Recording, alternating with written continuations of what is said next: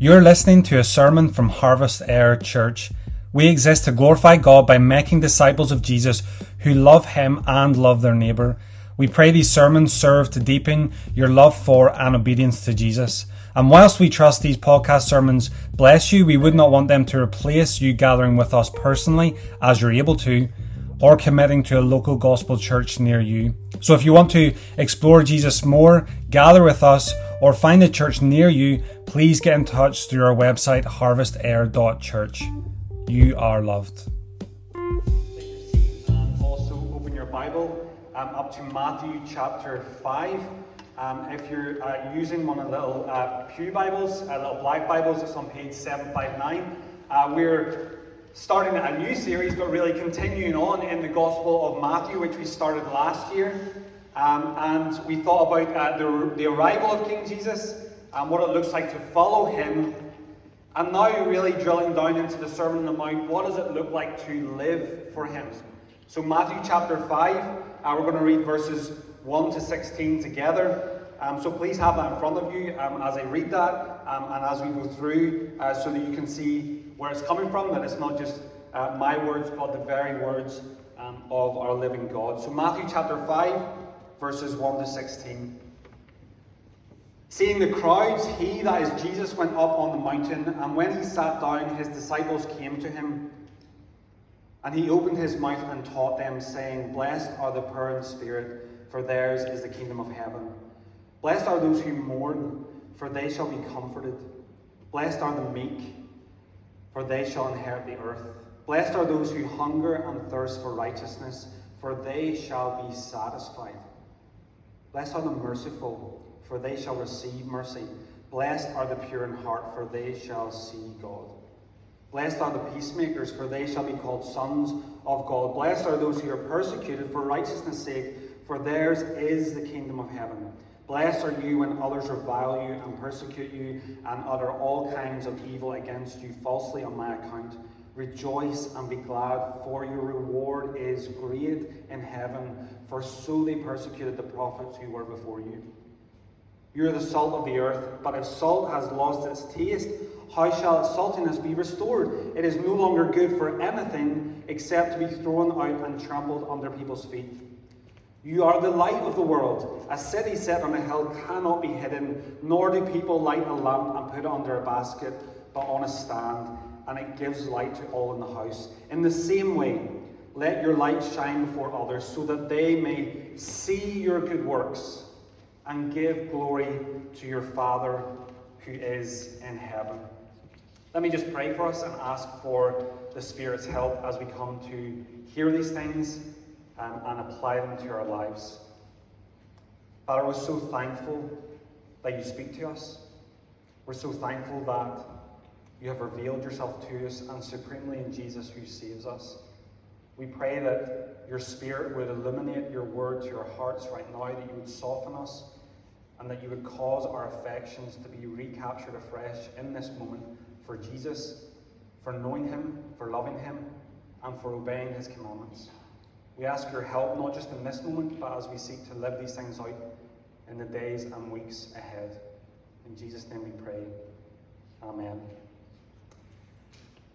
So I wonder how you can tell or how you determine what someone's citizenship is. Uh, we recently just applied uh, for passports for uh, Nora and Joseph, which is something you have to do these days for kids of all ages. Um, and on a, on, a, on a, British passport, um, which you'll see on the screen there, um, there's a picture of a passport there. Uh, on the front, uh, it's the, the, the, the, United Kingdom of Great Britain and Northern Ireland. United Kingdom, and, in, and as you know, if you turn into the, the, the front of your passport, you'll see a little request there from the Secretary of State on behalf of the Queen. So we have a, a, a kingdom, we have a, a king or queen, and then inside the passport, it declares your citizenship which in a British passport, of course, you might not have a British passport, maybe you're a citizen of a different country, but it says British citizen. So that's how you might determine someone's citizenship, their citizenship of a kingdom, and who their king or queen is. Well, in Matthew, we have seen the arrival, as we thought about last year, of the long awaited king who is ushering in another kingdom, God's eternal kingdom. And he is calling a people to himself. He is calling people to become citizens of his kingdom and submit to him as king. If you look up uh, just in your Bible at Matthew chapter 4, verse 17, we see Jesus make this kind of seismic, um, eternity altering, kingdom shaking call Repent, for the kingdom of heaven is at hand. And citizens of that kingdom, citizens of, that kingdom, Christians, if you call yourself one, we don't have passports, right? Do we?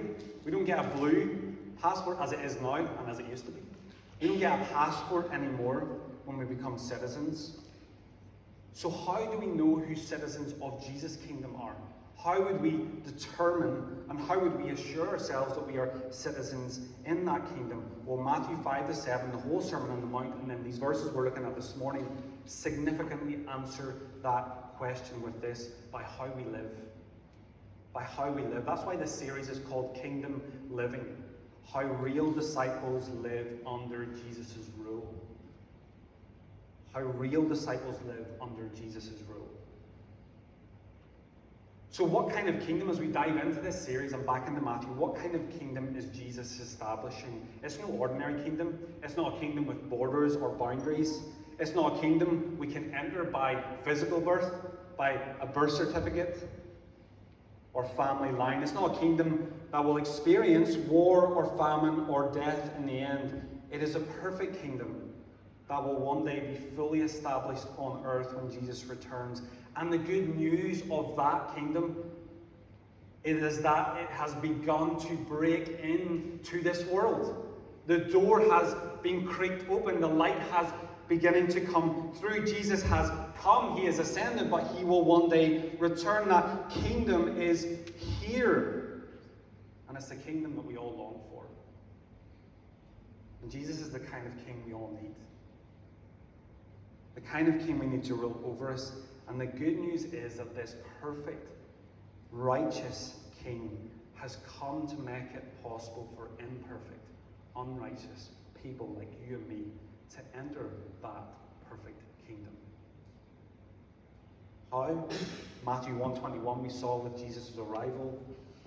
She will bear a son, and you shall call his name Jesus, for he will save his people from their sins. That's how we can enter this kingdom. Jesus has come to save sinners. He's announced the arrival of his kingdom. He has called his first followers, and these followers are now being gathered into his people, the church, which today, in this time and age, serves as a visible manifestation, kind of like an embassy, if you want to think of it that way. The church serves as the embassy of God's kingdom on earth in this age. Now, Matthew 5 to 7, he invites us to see how those citizens should live.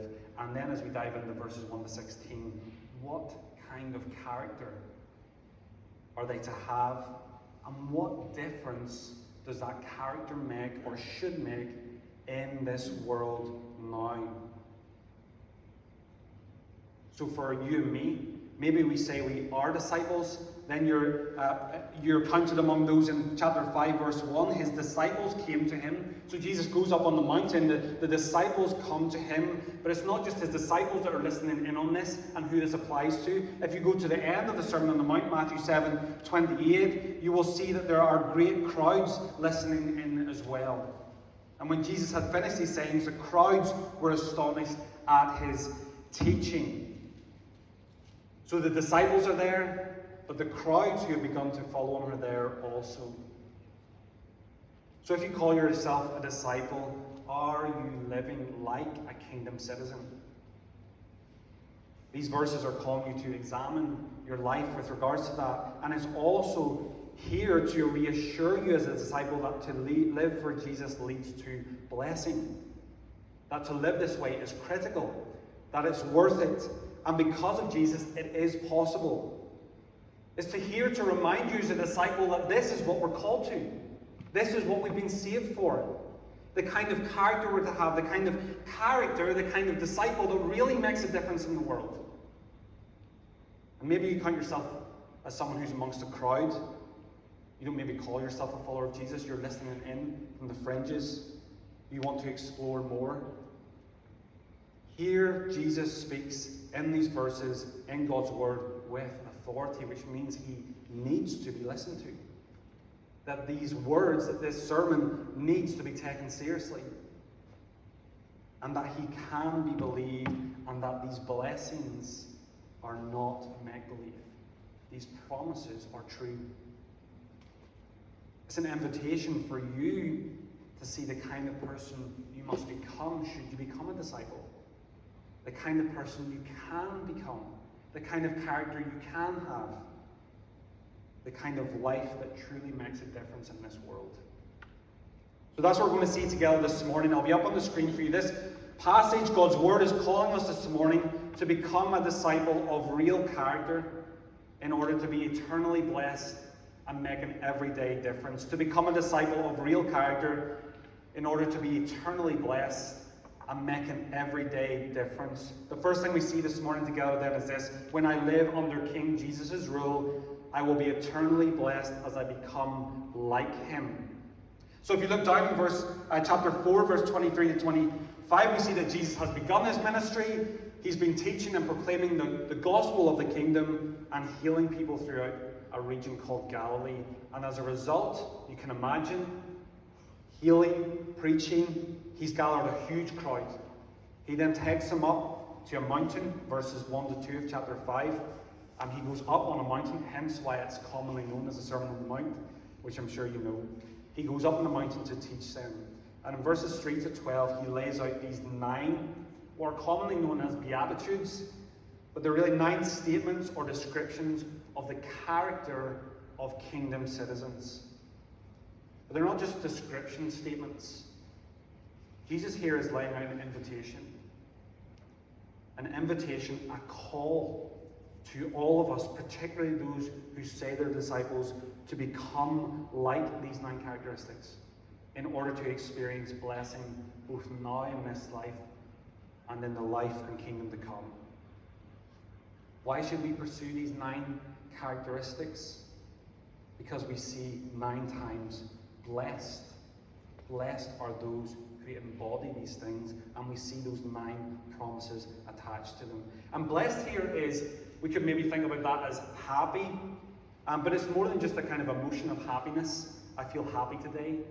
It's much deeper than that, it's much more substantial than that. Um, as one commentator puts it, the word blessed there really speaks to human flourishing in all of its fullness in relationship to God. It's not just a kind of surface level happiness, it's human flourishing in, its, in, in relationship to God. It's becoming what we were always meant to be as humans. It speaks to that great biblical theme of being remade in the image of Christ, the image that was lost in the garden, but that by the grace of God and those who have put their faith in Christ is being remade. Being remade, being made new. It's a call here to live as Jesus calls us to live, which is the best way to live, the blessed way. So if you want to flourish as a person, to thrive, to be made whole, to live truly happy, Jesus shows us what that looks like in these verses. A couple of things to note just as we dive into them. The character and righteousness we are being called to here is heart deep. If you look at those things, these are all talking about internal things. Yes, that manifest in how we treat others, but they're primarily internal things. The kind of character, the kind of righteousness that Jesus is calling us here to, and which he which causes him to clash with the Pharisees and religious leaders, right? It's not external obedience, first and foremost, it's internal change. It's heart deep change and obedience. Matthew 5, verse 8 really points to that, isn't it? Blessed are the pure in heart. So, to be a real disciple is to be someone who is transformed from the inside out, from the heart to the hands. Putting on a good show, being a good person, isn't good enough. We need new hearts. We need to be made new people. And by the grace of God, that's possible through the work of the Spirit. Second thing to note is that the blessing and the joy that comes from living this way is both now and not yet. These blessings, these promises, we, we can taste them in a certain measure now, but the nature of God's kingdom, that it's now, but not fully yet, means that there are aspects of these promises which lie ahead. You see that in verses 3 and 10. Verse 3, theirs is the kingdom of heaven. Verse 10, theirs is the kingdom of heaven. But then if you look at verses 4 to 9, the, the, blessings in the middle, they shall be, they shall, they shall, they shall. So being a real disciple means we, that we do get a foretaste of these things now and that we are promised these things in all their fullness in the future. Verses 3 to 5, as we dive in, lay out the most foundational heart postures of citizens of Jesus' kingdom. And you may be so familiar with this that these things just kind of glaze over you because you've read this passage a hundred times. Maybe you've never heard this passage before. But these are deeply, make no mistake about this, these are deeply radical characteristics and traits of human beings. And they are deeply needed in our lives, in this church, and in this world. Verses 3 to 5 lay out the most foundational heart postures of citizens of Jesus' kingdom. Blessed are the poor in spirit Blessed are those who mourn, and blessed are those who are meek. Poor in spirit really here speaks to being spiritually poor. It's realizing that when you look at your spiritual bank account that you are totally bankrupt. That we have nothing to offer or bring before God. To mourn, mourning describes the response when you look at that bank statement and see that there's nothing there mourning over sin, over our spiritual bankruptcy. It's, it's a, a, a mourning, a, a, grieving over the sin and the devastation that our own sin and that the sin in this world causes. When's the last time you mourned or wept for your sin? Or for the sin that we see in this world? And mourning is an essential aspect of repentance that Jesus has called us to. Repentance isn't just kind of some surface regret. Pictured here is a godly grief for our sin. It means not minimizing it, sugarcoating it, wiping it under the carpet, hiding it. It means owning it, grieving over it, and importantly, turning away from it and turning back to God. And then meek, when you see that bank account when you realize and mourn over how empty it is, what should that create? It should create a meekness. A word maybe we don't use so often today, but a really helpful word. Word, a, a meekness, a humbleness. It should cause us to get low. It should cause us to go to our knees. Because we recognize our spiritual bankruptcy, because we mourn over it. Should cause us to be humble for the Lord. And see what awaits those who are characterized by these three things. For the poor in spirit, theirs is the kingdom of heaven. For those who mourn, they will be comforted. For those who are meek, they will inherit the earth. When we recognize we have nothing before God to give Him, we end up gaining everything. We are eternally guaranteed entrance into God's kingdom. We are comforted knowing that we no longer need to carry the burden and the shame and consequences of our sin. And we have an eternal inheritance. Those who confess their spiritual bankruptcy before the Lord, before God, end up actually with an incredible, eternal, of incredible proportion inheritance, both in this age being united to Christ and experiencing the blessings of being in His church, and in the age to come, the new heavens and the new earth. That's what it means that we will inherit the earth. For God's people back then in Israel, it was a specific piece of land, but for us today, for His people today, it's the new heavens and the new earth in the world to come. That's your inheritance. That's my inheritance, our inheritance, when we get low before the Lord. Real disciples of Jesus don't walk around with a swagger or a sense of superiority. Real disciples of Jesus are to be the humblest, meekest, most unassuming people this world should know. It should be those who take sin seriously and who come empty handed to God, recognizing their total need of Him and of His grace. And coupled with this open handed humility is a hunger. Verse 6, if you look down, blessed are those who hunger and thirst for righteousness. It's like saying to God, I, know I'm not this, but I long to be like this. A hunger and a thirst for righteousness. In verse 6, we see that real disciples hunger for righteousness. That is, that they desire to firstly be righteous with God or before God, to be saved by Him, and then to live a righteous life that's pleasing to Him. And part of that involves a longing to see righteousness prevail in this world. So it's kind of three dimensional. It's a righteousness before God, a, a, righteousness in that we want to live a pleasing life to the Lord, to live by His ways, and a hunger and thirst to see righteousness in the world around us. Hunger and thirst, the language there speaks to, doesn't it? I'll just kind of a blase, take or leave it kind of obedience.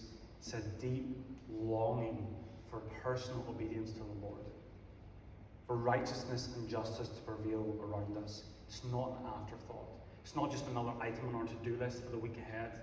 It's a total, everyday, all consuming desire to please the Lord and to live for Him. And what does that lead to? Verse 6 satisfaction. Living God's way is good. It's satisfying. Pursuing righteousness by the grace of God and the strength of the Spirit is the best, blessed way to live. You would describe your life right now as being unsatisfied or maybe unsettled. You feel you're missing something, lacking something. Here is how you can be satisfied not ultimately in the pursuit of money, relationships, sex, respect, authority, uh, praise, but in coming empty handed to Jesus and obeying his commandments. Satisfaction is only found in quenching that hunger and thirst with a right relationship with God. We can look for it elsewhere, we can try all day long but nothing else will ever hit the spot. Nothing else can save us apart from coming to Jesus and living for Him. That's the most joyful, full, and happy way to live. If you don't believe me, then maybe speak to another Christian here. Look at, look at their lives. Being a follower of Jesus isn't easy. Doesn't mean we're um, uh, we get to avoid hard things in life. And yes, Christians don't live perfectly.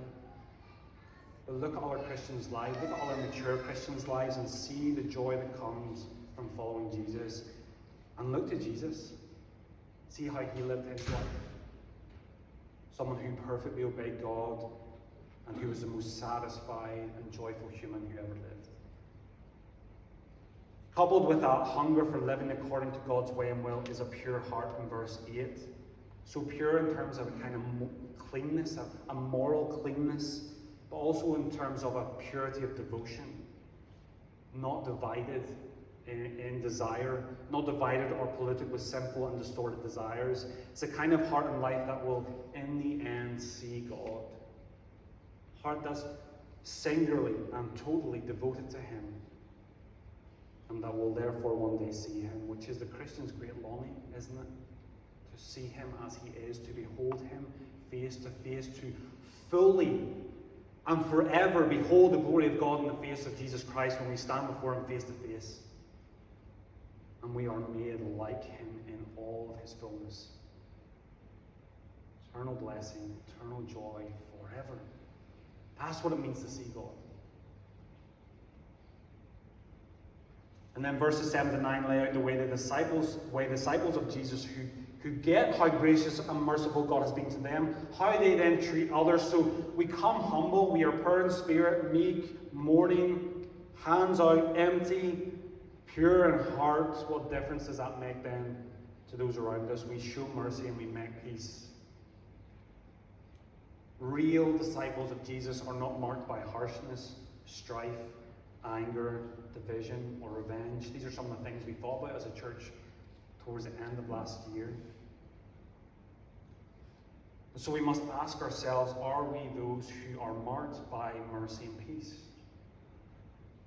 Or are we more likely to be the one who stirs up division and create peace? Would those closest to us in our daily lives say they experience us as a merciful person or as a harsh person? As a peacemaker or as a divider? With your children, in your marriage, in your workplace, in the church, with your neighbors?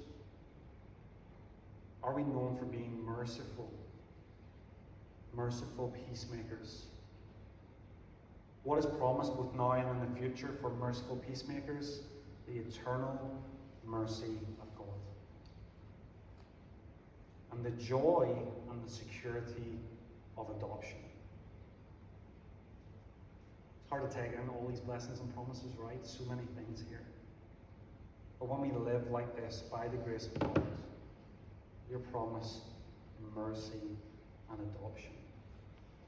And then finally, in verses 10 to 12, we see another key characteristic of real disciples they are persecuted. Real disciples count the cost.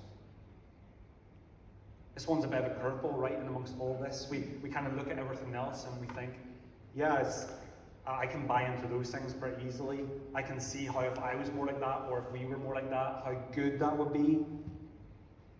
But how's being persecuted going to make me happy? How's being persecuted and counting the cost going to make me flourish? How's that a blessing? Well, in case you hadn't realized, being a genuine, real, distinct disciple for Jesus means we will stand out in this world. It will mean we will not be the popular people, right? Yes, there will be an attractiveness to the way we live, as we'll see in a moment, but there will also be much opposition. Persecution and being reviled is part of following Jesus in a world where this his kingdom is not yet the kingdom. So we shouldn't be surprised, right? In a world that's still hostile to him, and to be persecuted and reviled is to follow in the footsteps of those who've gone before him, before us, the prophets, as it speaks about in verse 12, and ultimately in the footsteps of Jesus himself. And what makes it worth it? Well, we were entered into his kingdom, verse 10, and verse 12 or verse 12, we will receive a great reward. What we, listen to this this morning, if you're in the midst of difficulty because of your faith, what we gain eternally far outweighs what we must temporarily endure in this life. What we gain eternally far outweighs what we temporarily have to endure in this life. And even in this life, there's a sweetness in amongst that persecution that draws us closer to Jesus and to one another. And it's those things which give us reason to rejoice and be glad in verse 12. It won't be easy. I'm not going to stand here and pretend that the call to be a real disciple. We can be disciples, uh, we can be average, fake, run of the mill Sunday disciples if we want to be, and life will be easy. If you want to be a real disciple, you long and hunger and thirst for true righteousness, it won't be easy, but it will be worth it. And it's one of the key ways that people in this world, Christians, seeing Christians come the cost, it's one of the key ways that people will come to believe in and see the beauty of the gospel, which we'll see in just a moment. So here we have the distinctive characteristics of real disciples of Jesus, along with the now and not yet blessings for those who pursue them. But the reality is for you and me, right, is that even as disciples, we often fail in these things. I'm sure you easily feel that as you read that list, pure in heart. The good news is that we don't get into God's kingdom by perfectly obeying and living out these things. We get in through repentance and confession of sin and coming empty handed to Jesus and receiving all that He would give us. He is the one who makes all of this possible. Isaiah 61 um, which is a, a prophecy that ultimately is fulfilled by Jesus. Luke 4 shows us that, but which really lies behind the Sermon on the Mount here. It says this the Spirit of the Lord God is upon him. That is on Jesus, because the Lord has, Lord has anointed him to bring good news to the poor. And primarily there is thinking about the spirit spiritually poor. He has sent me to bind up the brokenhearted, to proclaim liberty to the captives, those in bondage to sin, and opening of prison to those who are bound, to proclaim the year of the Lord's favour and the day of vengeance of our God, to comfort all who mourn. To grant those who mourn in Zion, to give them a beautiful headdress instead of ashes. So we can and we must come to Him by faith in order to experience these blessings. And we know that Jesus perfectly lived these things out for us. Uh, Dietrich Bonhoeffer uh, says this on the Beatitudes. He says, having reached the end of the Beatitudes, and you can probably resonate with me um, as he says this, having reached the end of the Beatitudes, we naturally ask if there is any place on this earth for the community which they describe. Clearly, there's one place, and only one. And that is where the poorest, meekest, and most sorely tried of all men is to be found on the cross of Golgotha. Jesus is the supreme embodiment and example of what it means to be poor in spirit, mournful, meek, hungry and thirsty for righteousness, merciful, pure in heart, a peacemaker. He was persecuted and reviled on the cross where he died to take our sin so that we could enter his kingdom. By grace, he obeyed these things perfectly for us and his obedience is what enables us to enter in. But it doesn't stop there. We are called to obey on the basis of grace, yes. But we are called to obey, to do. We'll see that as we come to the end of the sermon. There is a strong call here to obedience, to pursue these kind of characteristics. And we do so from a place of grace and by the strength of the Spirit. And just as we become disciples by grace, so there is grace and forgiveness for when we mess up on these things, because we will, right?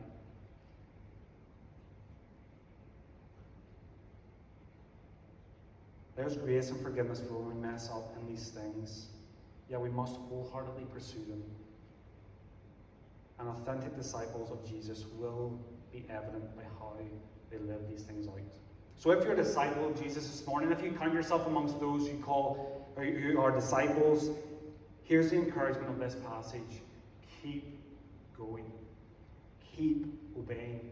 Be assured that this really is the best way to live, that obedience to Jesus is good both now and for eternity. And that to become more like Jesus is to become who we were made to be. And be assured, particularly in the midst of hostility, the hostility that verses 10 to 12 talk about. In the midst of hostility, or when we see the lack of justice around us in this world, or maybe we are in a situation where we're striving for peace, trying to be a peacemaker, but to no avail. Be assured that it's worth it. Being a real disciple is no walk in the park, but it is worth it.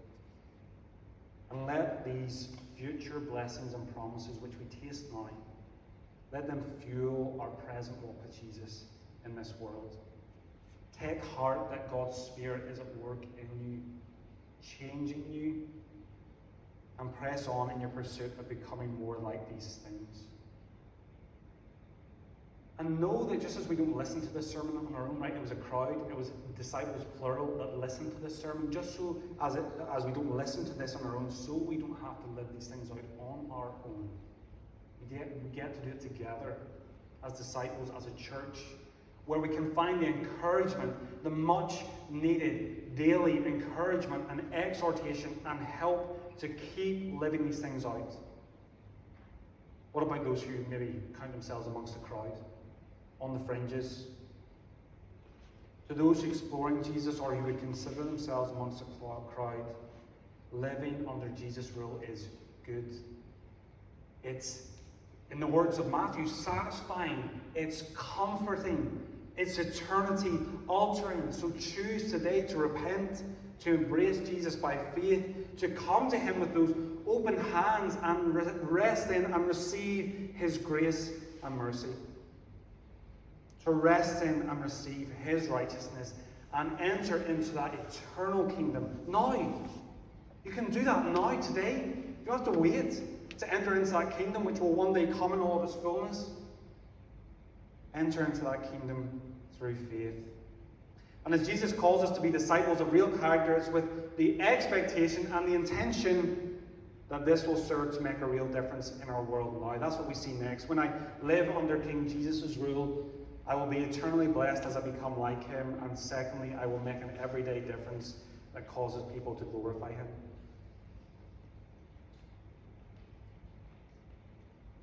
Let me ask you, and, and uh, in some ways this seems like a silly question, but maybe just to reflect in your own heart right now do you long to live with a purpose?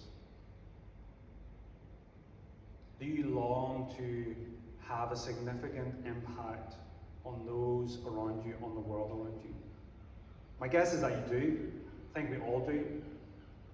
We want our lives to count. We want them to count for something.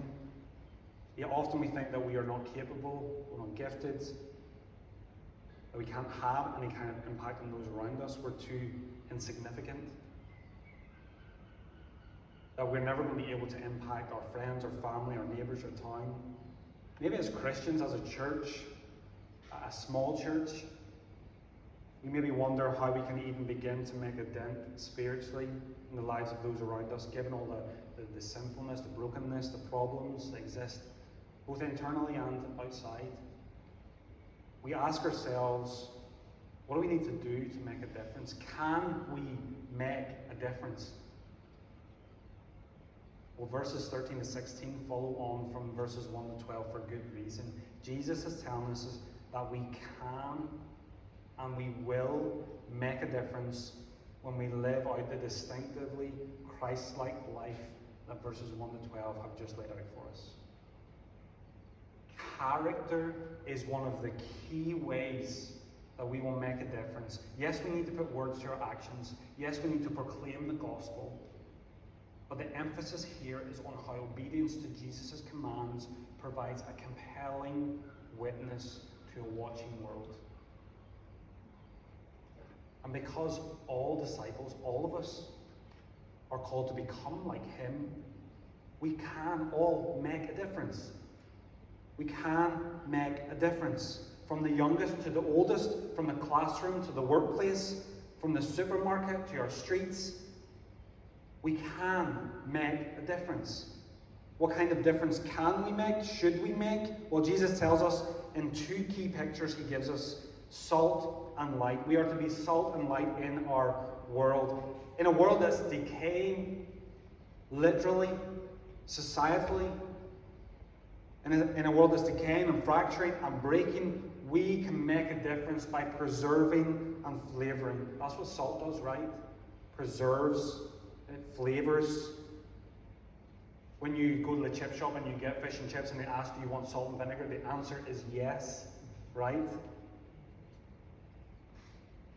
In a world that's decaying and fracturing and breaking, we can make a difference by preserving and flavouring. And in a world that is dark and often depressing, right? We can provide light and a way forward. So salt is used to both preserve and to flavor. And in terms of preservative, the picture that Jesus is painting for us here is that when we obey Jesus' commands, we preserve life. Families are preserved. When we live by Jesus' ways, marriages are preserved. Society is preserved. Justice is done. Many of the things we take for granted in our context, which have served to make our society flourish, are founded on the ethics of Jesus and the ethics of Christianity. And we are seeing society increasingly collapse the further it moves away from those things. As disciples, we can have a preservative impact on our world when we live distinctive lives for Jesus. And it flavors, salt flavors, it brings, we should bring in, in a dark, depressing world of turmoil and pain, we can bring genuine, eternal, lasting joy, hope, love, purpose. We can bring true community in the midst of so much broken community in our world. That's what we can do both as individuals, as we scatter, and we're in our jobs and in our homes and in our streets, but also as we gather as a church and live our lives together as a church. These are the kind of things we can do in our world. And light provides illumination, doesn't it? It enables people to see and move forward. Ultimately, by living for Jesus, we can and should point people to Him, the light of the world, the one who has overcome death and darkness. We do this by how we live and how we speak about Jesus and the gospel of His kingdom. There's two warnings here, two key warnings here that we need to heed if we are to not lose our saltiness the, the, the, and, and, stop being a light in the world. The two warnings here for us is that if that we lose our saltiness, that is, if, if we stop being pure in spirit, meek, humble, hung, hungry and thirsty for righteousness, merciful, all those things, our witness will become weak and ultimately worthless. That's what the warning of the, the verse is. In the verse 13, it's no longer good for anything except to be trampled on.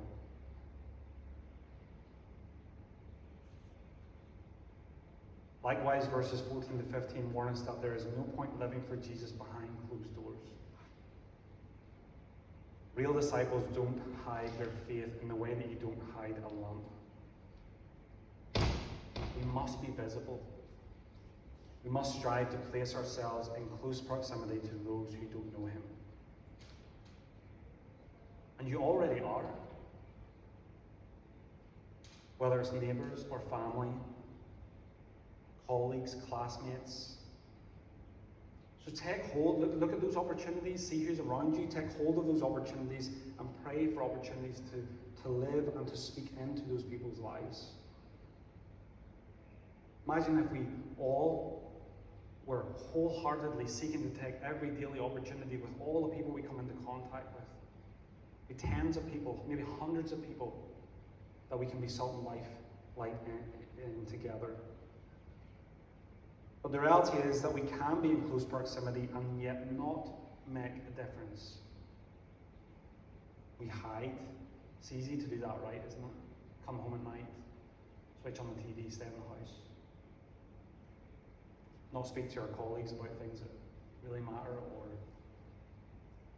not broach the subject with a family member. Yes, there's wisdom in all of that, right, and winsomeness, and we're not, we don't want to be obnoxious in those things. But we can be close yet not make a difference because fear of standing out or being persecuted means we keep our faith hidden. I'm examining myself here too in amongst this. These verses have been working hard on my heart as well. And I appreciate the tension that comes, doesn't it, when, when how we live and speak about Jesus can often impact our livelihood. Yet this world needs disciples of real character. This world needs you and me to be real disciples of real character who both make a difference now and also point to Jesus, who is the only one who can make a difference eternally. And that's why the mission of all churches, that's why the mission of our church is to make disciples. That's why we are focused on that primarily, because it is critical to make a difference in our world. Our first and primary means of making a difference in our town and in our nation is to make real disciples. Not easy, fake ones. Real disciples, deep disciples, disciples who endure. Making real, deep, enduring disciples of Jesus is how this small church, how we, weak Christians, can really make a lasting difference we can't control the economy. We can't control governments. We can't control wars. Yes, we can have a Christian voice and witness into those things, but ultimately those things are out of our hands, right? On a day to day basis in our everyday, ordinary lives. We can, uh, we, we can alleviate poverty, but by ourselves we will never end it. Jesus told us that. We will always have the power with us. Doesn't mean we don't help them. Yet we can under the authority of Jesus, increasingly fill the world with salt and light disciples who, by their character and conduct, make a difference in this world and point people to Jesus. We can do that. That's what verse 16 tells us. By how we live our good works, people will get a glimpse of Jesus and be led to put their trust in Him. So there's a difference. There's a difference we can make. There's the opportunity. There's where becoming more like Jesus personally and together as a church, that's where it can get us. People giving glory to God the Father. Little by little, one by one, child by child, generation by generation, neighbour by neighbour, street by street, by the grace that God supplies, we can, in time, make a difference and play our part both individually and as a church. Let's not become impatient or disheartened. The daily, patient, faithful making of deep disciples, disciples of real character, really does make difference. For those who count themselves in the crowd, who don't claim to know or follow Jesus. Maybe you're thinking, does this town, this world need the saltiness of Christians? Aren't there lots of good people anyway? Aren't there lots of good people um, who, who don't do religion and make the same kind of difference anyway? Well, yes, that's true. We're not saying that uh, only Christians can have a positive impact on our society. But the kind of impact the world really needs is an eternal one, isn't it? And the kind of ethics we see Jesus here teach us to live out in Matthew 5 to 7, distinctly Christian ethics are increasingly missing from our world. Effects are evident to see, both inside and outside the church. Let's not pretend we're perfect. So if you're skeptical, let me invite you to see how the life Jesus calls his disciples to live through in Matthew 5 to 7 is both a life worth living for you personally and the kind of lives this world needs. Let me invite you to come over the next number of months. Let me invite you to see that it's not just one option among many to live this way, it's the only option because of who Jesus is. He is the King, the only King, the one whose eternal kingdom will come. So, brothers and sisters, loved ones, friends, let's become a disciple of real character to be eternally blessed and making an everyday difference. Become a disciple of real character by becoming more like Jesus, the one who enables us to become citizens of God and who has made it possible for us to be blessed. And let's pursue this kind of character now. Now, let's not wait. Let's not dilly dally. Let's not get distracted. It really is the blessed life and it really does make